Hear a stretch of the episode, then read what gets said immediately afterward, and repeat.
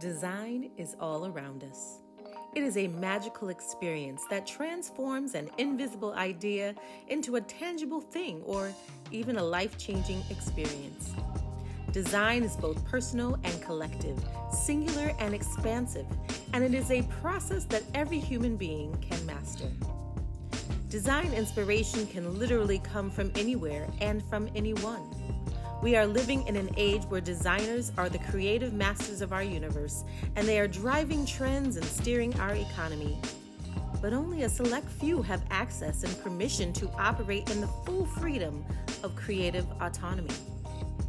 How does this design injustice affect individuals and systematically oppress communities? And what are we doing to change this?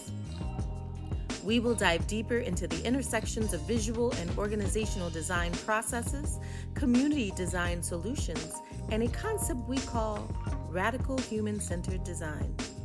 Since the design process is found in every business industry, we will have a diverse lineup of guests ready to talk about their work, passions, design experiences, and what they've learned along the way.